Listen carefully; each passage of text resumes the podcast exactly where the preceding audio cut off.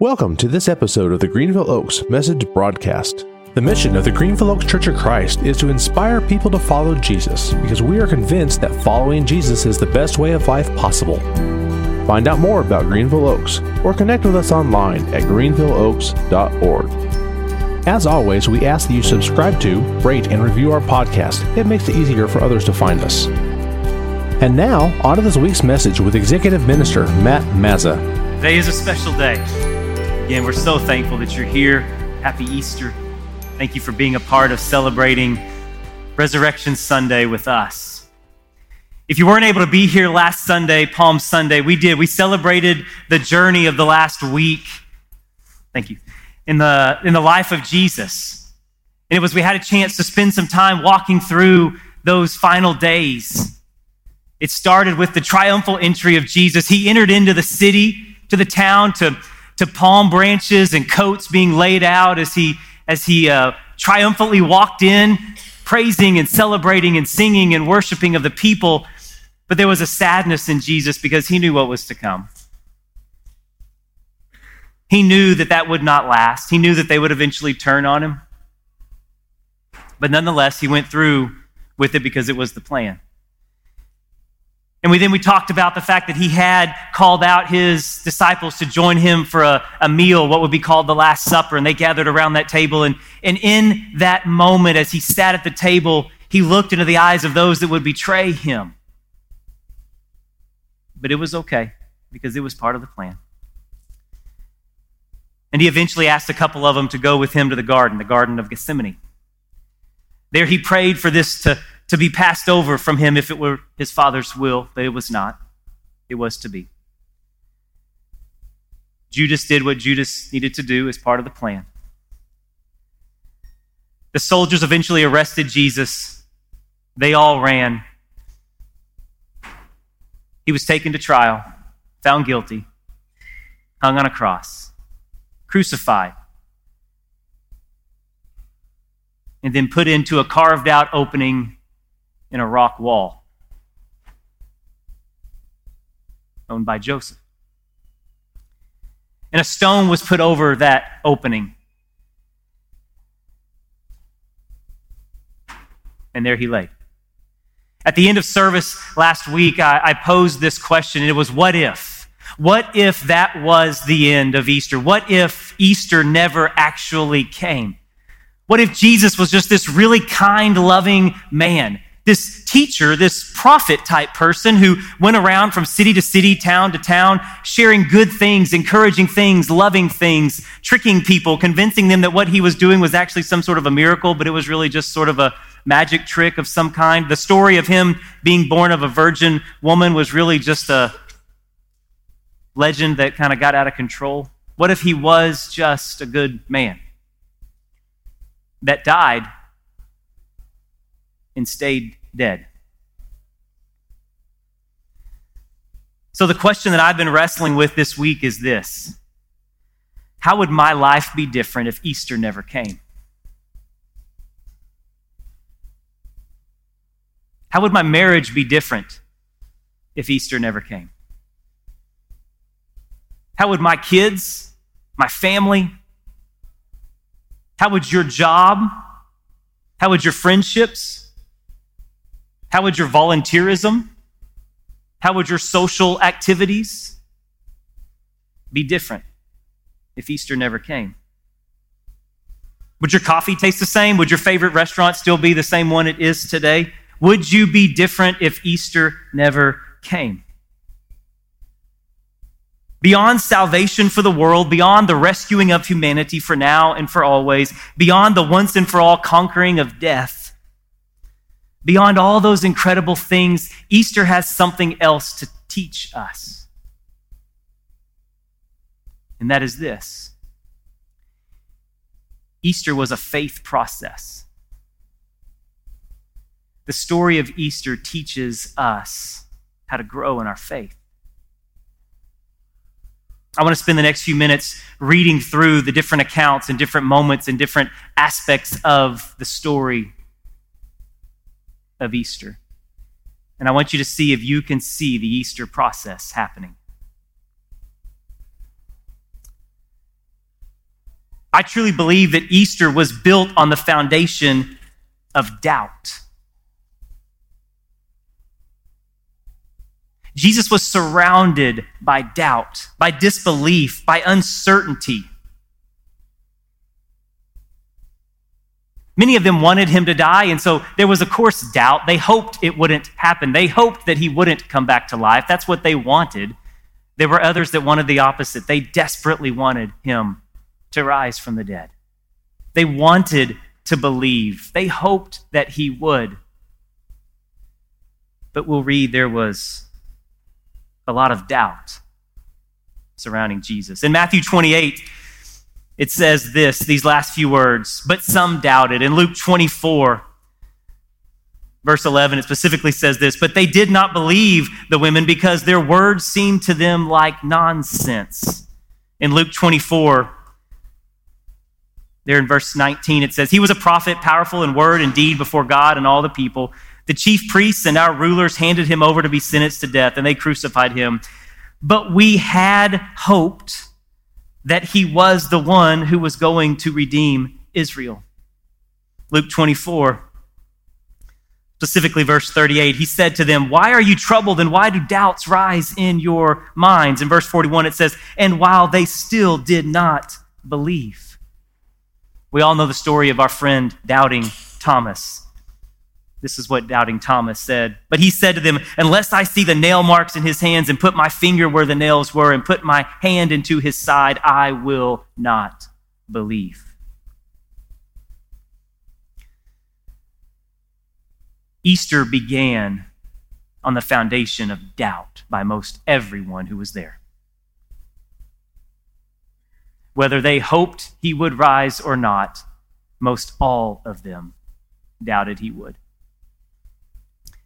And out of doubt within so many of us 2,000 years ago and today in this room in Allen, Texas, in 2022, fear arises out of doubt. We are afraid of what we do not know, what we do not understand, and that is so often what doubt is. The power of Easter was birthed out of the idea that doubt existed and fear manifested itself out of that deer Uh, out of that doubt. Our doubt, our disbelief, was truly the foundation for which Easter came. The greater our doubt, the more power lives in Easter. Their doubt was no different than our doubt. Their fear 2,000 years ago was no different than our fear today. In Matthew 28, there's several examples. In verse 4, it says, The guards were so afraid they shook. In verse 5, the angel said to the woman, Do not be afraid. In verse 8 of 28, they said, uh, So the women hurried away from the tomb, afraid yet filled with joy. In verse 10 of 28, then Jesus said to them, Do not be afraid. Mark 16, trembling and bewildered, the women went out and fled from the tomb. They said nothing to anyone because they were afraid. In Luke 24, 5, in their fright, the women bowed down Luke 24 37. They were frightened.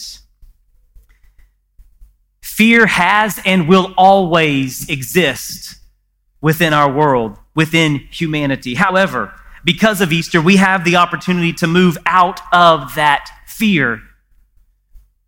Our fear does not have the ability to hold us hostage anymore. Church, it's often way scarier to believe than not to believe. It's a crazy story. The story of Easter is crazy. It makes so much sense to just not believe that it actually happened.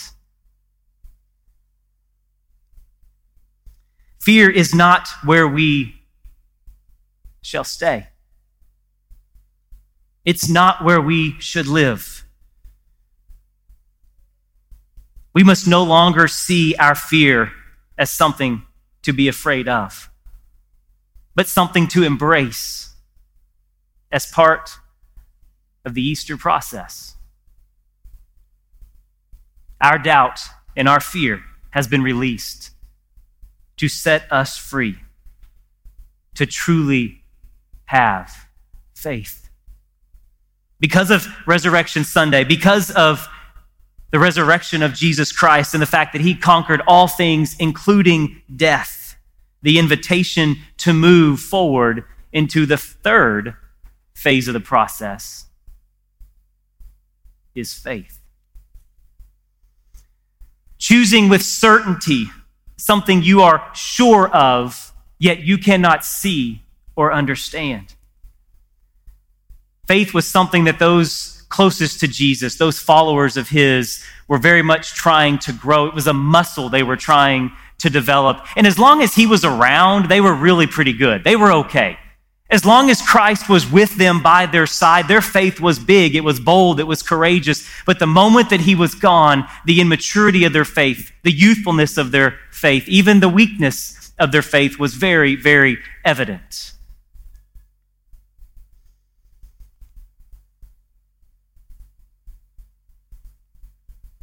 Sometimes that's pretty similar to how we are when things are going good, when Christ feels right next to us, my faith feels strong. When life is okay and there's no pain or there's no hurt and I sense God's presence in my life, my faith is good.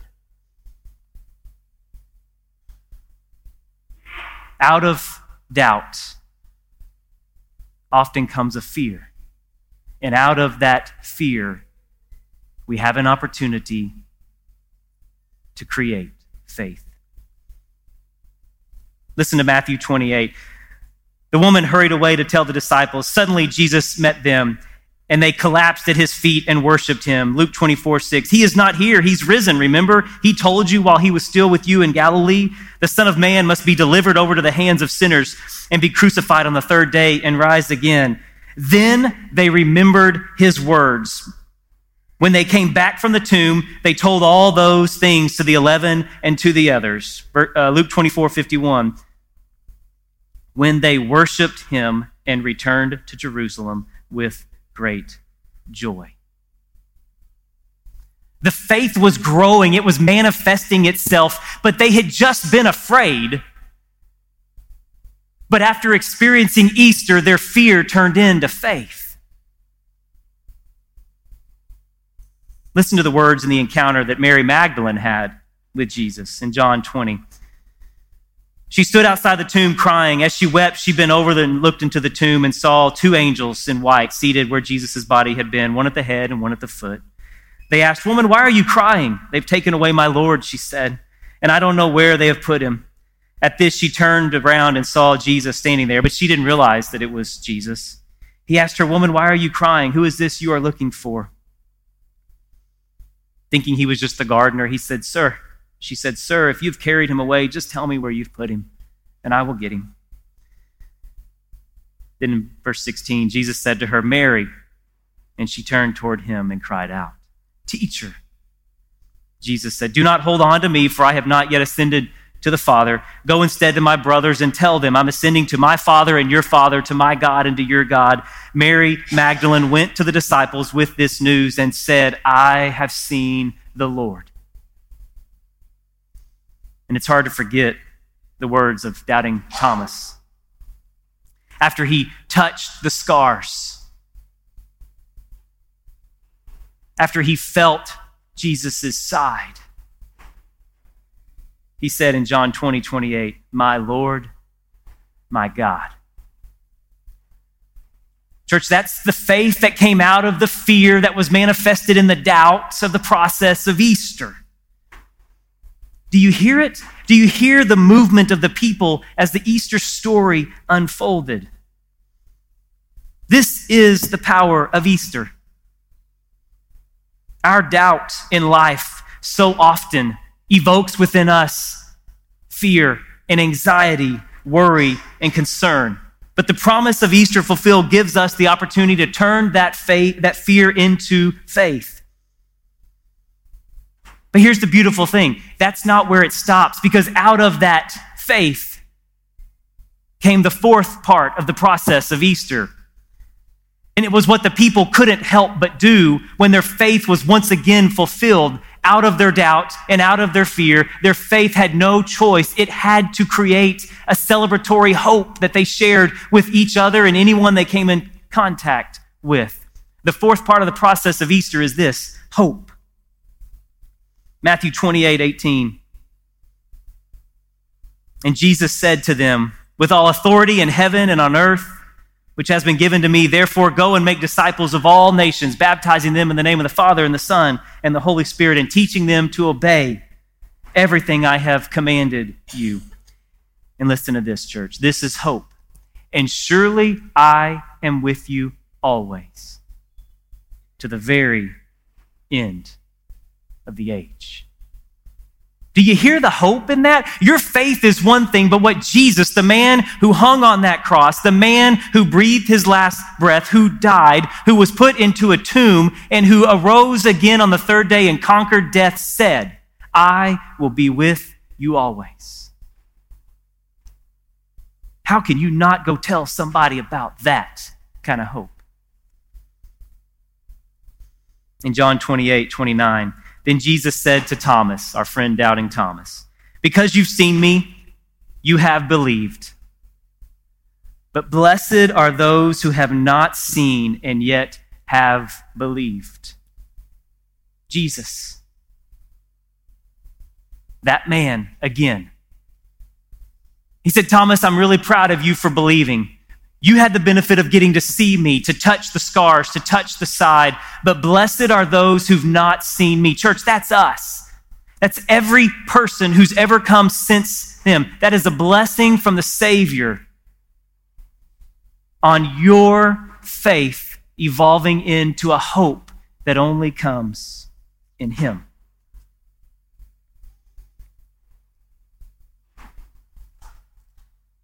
And then I can't help but finish out a time like this without the prophetic words that Jesus spoke to his friend Nicodemus in John 3:16. Most all of you are familiar with them. For God so loved the world that he gave his one and only son that whoever believes in him shall not perish but have eternal life. Listen to this. For God did not send his Son into the world to condemn the world, but to save the world through him.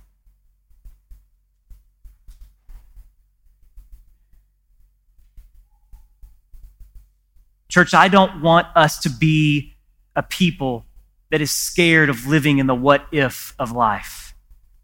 Because Friday and Saturday, 2,000 years ago, they lived in the what if. What if he doesn't rise from the grave? What if he doesn't come back to save us? What if? And you and I live in the what if every day. What if this, fill in the blank? But what if this doesn't? Or what if this does? Church, we have to be okay living in the what if. The Easter story tells us the what if is okay. The Easter story tells us that it was built on the foundation of doubt. And out of doubt was birthed this terrible thing called fear. But out of that fear, the resurrection of Jesus Christ created a faith within people that they celebrated with hope more than they could ever possibly imagine. Do not let your doubt or the doubt of people around you do not let your fear or the fear of people around you intimidate you, offend you, or scare you. Lean into people's doubt. Lean into your own fear. It was part of the Easter plan. God created it that way, that we would doubt, that we would be afraid. But Resurrection Sunday said, you don't stop there at fear. We get to have faith and we get to live in the hope of Jesus Christ. It was the Easter process, it's the way it had to be. To fully and completely understand the gift of Easter, you must realize that Easter was truly a planned process, a perfectly planned and implemented process by our God and our Savior Jesus Christ. This was no accident.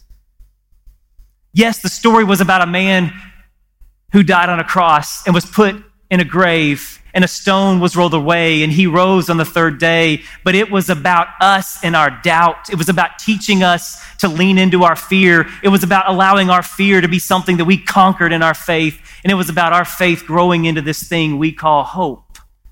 That's the story of Easter. So, back to my original question How would you be different? How would your life be different if Easter never came? The simple answer for me is I can't even imagine how different it would be. I can't even fathom how different it would be. But you know what? Here's the thing none of us can. Because if you believe that Easter actually came, or you don't believe Easter actually came, your life was forever changed because the hope that came through Jesus Christ was for all. So, whether you acknowledge Easter or not, your life is different because of the hope in Jesus Christ. So, the world is forever changed because of Easter. Our doubt creates a fear, and that can only grow into faith through the gift of Easter. And that gift is only fully realized in the hope that comes through Jesus Christ. Pray with me, please. Father, you are a good, good God. So much more than we ever deserved. God, thank you for Easter. Thank you for loving us enough to step down into this mess of a world that we created and, and loving us in spite of and despite the craziness that we have caused and created. Jesus, thank you for humbly hanging on a cross and dying for us, enduring the pain and the suffering that you did and rising on the third day and giving us our faith, a hope, and a celebration that we couldn't possibly ever accomplish on our own. Thank you for the plan of Easter. Thank you for the ability to doubt. Thank you for the fact that it's okay to be afraid. But thank you for not leaving us there. Thank you for giving us the hope and the faith that came along thereafter. God, thank you for Easter. And it is in the name of your Son and our Savior Jesus Christ that we do believe that the tomb was empty. Thank you for listening to this message from the Greenville Oaks Message Broadcast. We hope this message helps you to inspire people to follow Jesus because you're convinced, like we are, that following Jesus is the best way of life possible. Connect with us on Instagram. You can find and follow us there at Greenville Oaks. Discover more about the Greenville Oaks Church online at greenvilleoaks.org.